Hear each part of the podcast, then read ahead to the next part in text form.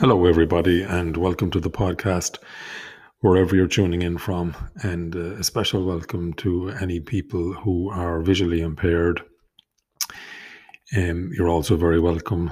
I'll try from time to time to describe more of what I'm talking about, particularly places and things. Um, people are often interested in what things actually look like, and uh, we can often um, mention things, but maybe not describe them so well. So, um, if you are visually impaired or know anybody who is, um, maybe suggest that they listen in. Um, in this episode, I just want to ha- have a look at um, a very popular airport in Europe, Amsterdam Airport, uh, which is properly known as Schiphol Airport. It, uh, like a couple of other big airports across Europe, um, Heathrow, Hamburg, Frankfurt, um, Paris. Um, Schiphol is very much a hub um, airport, and I'm guessing there really is no nowhere in the world that you cannot get to um, by originating your journey from uh, Schiphol. Um, they fly a lot of long haul direct flights, um, and that's evidenced by the aircraft, the airlines, firstly, that um, are servicing Schiphol, um, you'll see them, but also the types of aircraft, um, very large, wide bodied aircraft that are built and intended for um, long haul flights, um, seven, eight, nine, ten plus hours. So that gives you um, an idea of the reach. Plus, Schiphol is it's serviced by pretty much every regional airport around the place um, in Northern Europe, Scandinavia. This is because it's um, it's for, for any of the countries like Ireland and England, um, Denmark, um, France. It is essentially, um, in many cases, a flight of one hour or less, so it can be serviced by um, many of the smaller aircraft and that then means that they can use um, higher frequencies and um, provide a kind of a maybe a, a week through um, or at least several times a week service. Schiphol itself, um, if you haven't been, it is huge. Um, it really is a big airport. That's the only way to describe it. Um, depending on where you land and what gate you're given, you could easily have a walk of 20, 25 minutes from the gate to actually get to the the exit point of the airport. We'll say if you if you weren't collecting baggage, um, it, it, it can be quite a distance, and again something to factor in if um, you're not up for that walk or if time is going to be an issue. Um, it's located, the airport itself, Schiphol, is located west, slightly southwest of um, Amsterdam city itself. It's quite close, uh, 15, 20 minutes uh, by, by public transport. It's very well serviced that way.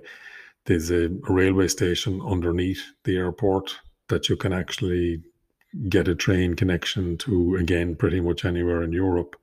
And also, there's local trains and on the surface level, there's um, very good uh, public bus services, and some of them are private bus services, but ultimately they're about the same price. Um, they're everywhere, very easy to find once you exit the airport. And of course, you've got taxis. And um, I think that there's um, Uber um, is available. The problem is that quite often. There's so many flights um, arriving and departing that there's um, there's a constant high demand for any of these things. So if you are getting public transport, in particular a bus, be prepared to wait. Um, they're usually these uh, long kind of um, articulated buses that are kind of joined up in the middle by this kind of rubber accordion thing that always fascinates me. But um, they tend to be a large capacity, so no panic there. And like everything else uh, across Europe, but again, particularly in the Netherlands, um, everything is geared up for um, wireless transactions. So you're just, um, you know, tapping tapping on the phone uh, to uh, to pay, or if you're buying tickets in advance in the machine, Um, similar, same thing there. Um, it's a very uh, the airport itself is huge. The plaza when you go in is um, you actually forget that you're in an airport because it's more like a really big shopping center, high ceilings, lots of plants and planters, um, a real big selection of concessions, shops, uh, cafes, restaurants, and again, very diverse. Um, there tends to be so many of them there that, um, despite the numbers of people coming in and out, um, and the people, it's like ants. You know, when you look at it particularly if you're sitting there and you're watching the comings and going, it's just a never ending stream of people coming in and out and heading in the different directions for the different parts of the airport.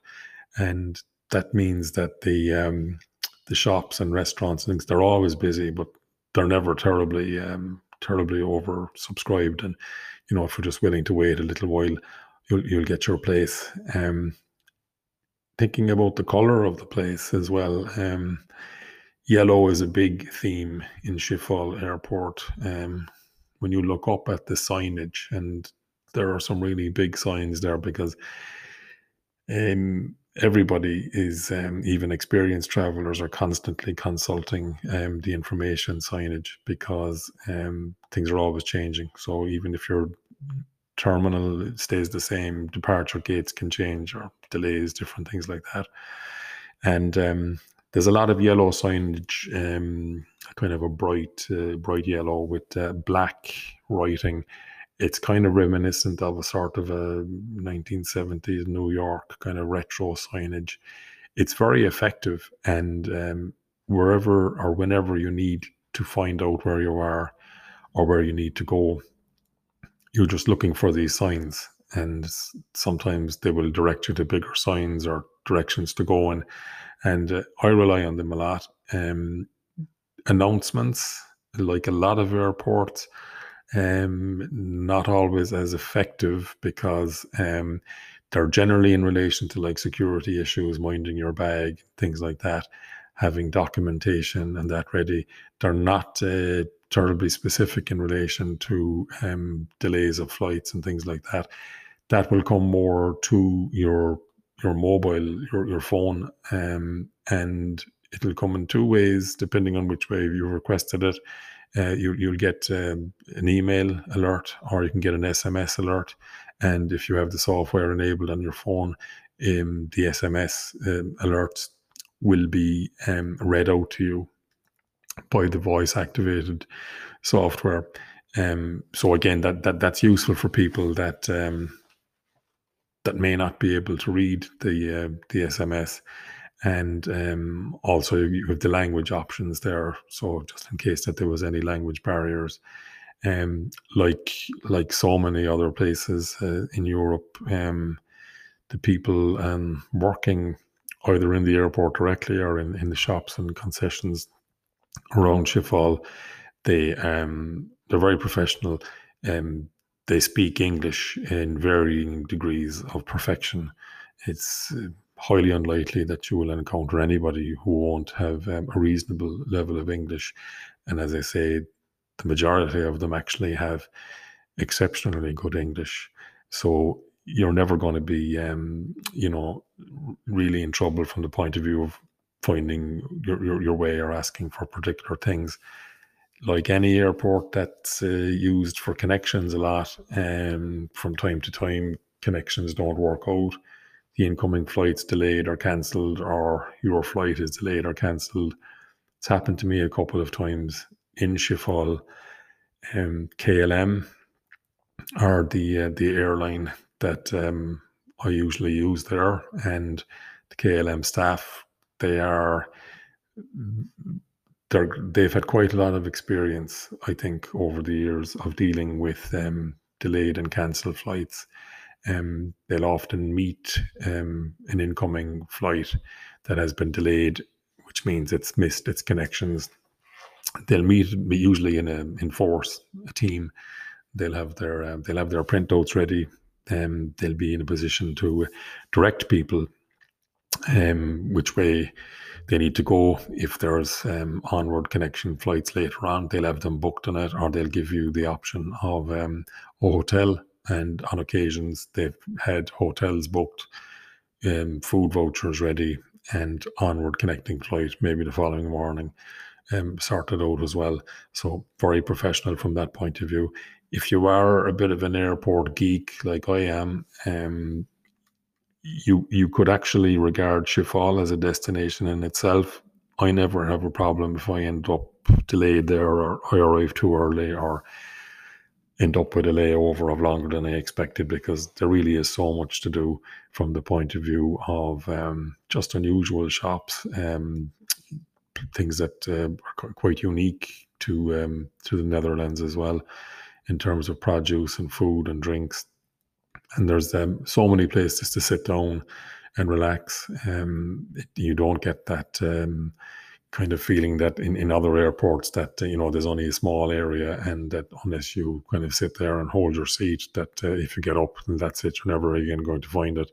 There are so many departure gates and a lot of them are not in use but the seating is there and um, charging points usb points uh, wi-fi um, plenty of um, toilets and facilities, and um, really no shortage of uh, vending machines and things. So if you're there at night time as well, and when when most things are closed down, you won't be at a loss.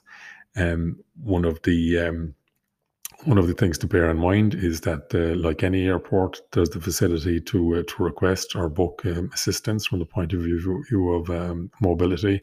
If you or somebody traveling with you has any issues, um, even if it's not an acute issue, but let's say they may not be physically able to walk um, long distances, um, even using the travelators, there's still a lot of long corridors and passageways and you, you can request assistance from that and you'll see these um, these buggies going around helping people so there's no problem with that either. Um like everywhere and up up to say last week um they were advising people to arrive at the airport up to three hours some cases more before the flight um again to allow for any of the issues where there might be delays at security and not so much at passport control. But my own experience in Schiphol is that they have um, a big army of security clearance staff. Um, they have very good technology there. They now have the system in place whereby you're not required to remove liquids um, from your luggage, be it uh, your, your, hand luggage, if you're whatever you're carrying on. That really speeds things up. Um, obviously there's still certain items that have to be checked and things, but the um, the, the liquids thing alone is um, it's a big it's a game changer from the point of view of getting people through quickly um, before, during, and after the actual um, luggage check. And uh, passport control again, it's an EU country, so people traveling on EU passports um, generally it's the automatic system for most of them and then people going on other flights obviously um, are going through the, the, the manual system of check-in with passports. But um, they do have they tend to have big numbers of staff available so they can clear if they have a, a wide bodied aircraft with over 300 passengers traveling on a long distance flight. They can they can clear those passengers um, quite quickly other than that, I suppose um, if you're going to Schiphol, bear in mind it's a euro eurozone again. Like I said, you have um, wireless transactions or um, contactless, uh, very popular, but they use the euro as the currency there, and there's the usual bureau de change facilities available around the airport. Um, if you have time, you can on a layover, you could pop into Amsterdam city centre proper but you really want to make sure you have the time for that. And unless you're going to go in early in the morning and come back late at night, um, I probably wouldn't recommend uh, risking that. Um, there's a number of airport lounges available as well in uh, Schiphol that you can book into, even if you're not a member or an affiliate of a particular airline lounge. You can um, you can book it online and pay, get um, couple of hours, uh, in most cases up to three hours um, of the facilities, which are um, they're really good. And um, if you do have a long day over, something worth considering. So that's Schiphol um, Airport in Amsterdam. Uh, definitely one for the list. If you haven't been there, um, it's it's one of those places that would encourage you to um, to take a, a, double leg flight from the point of view of instead of flying directly to some uh, destination, or if the destination you want to go to isn't uh, directly available to you, and you need to do a, a two stop um, type of journey, then um, definitely Schiphol is uh, is one of the ones that you could look forward to and expect things to work out more right than uh, things to work out more wrong, if that makes any sense. And um, like I was saying about the um, people that might be visually impaired, it's one of those places that uh, you're going to hear every sort of um, of accent and language um, mixed up together um, with all sorts of um, all sorts of noises that you'll have at an airport and things like that. But none of them are, um, you know, it's never in your face. There's no blaring music anywhere. There's, uh, it's just, a, it, it's a very kind of a human experience, I suppose. And I'd have to say that um, as an airport, as a public space, and um, generally speaking, I would say that people feel quite safe um, when they're inside in Schiphol Airport and in its environs outside. Um, it's well policed and structured. Um, it, I've never seen any issues or problems there. And I think that's something that's reassuring for everybody. Okay, thanks for listening and talk to you soon.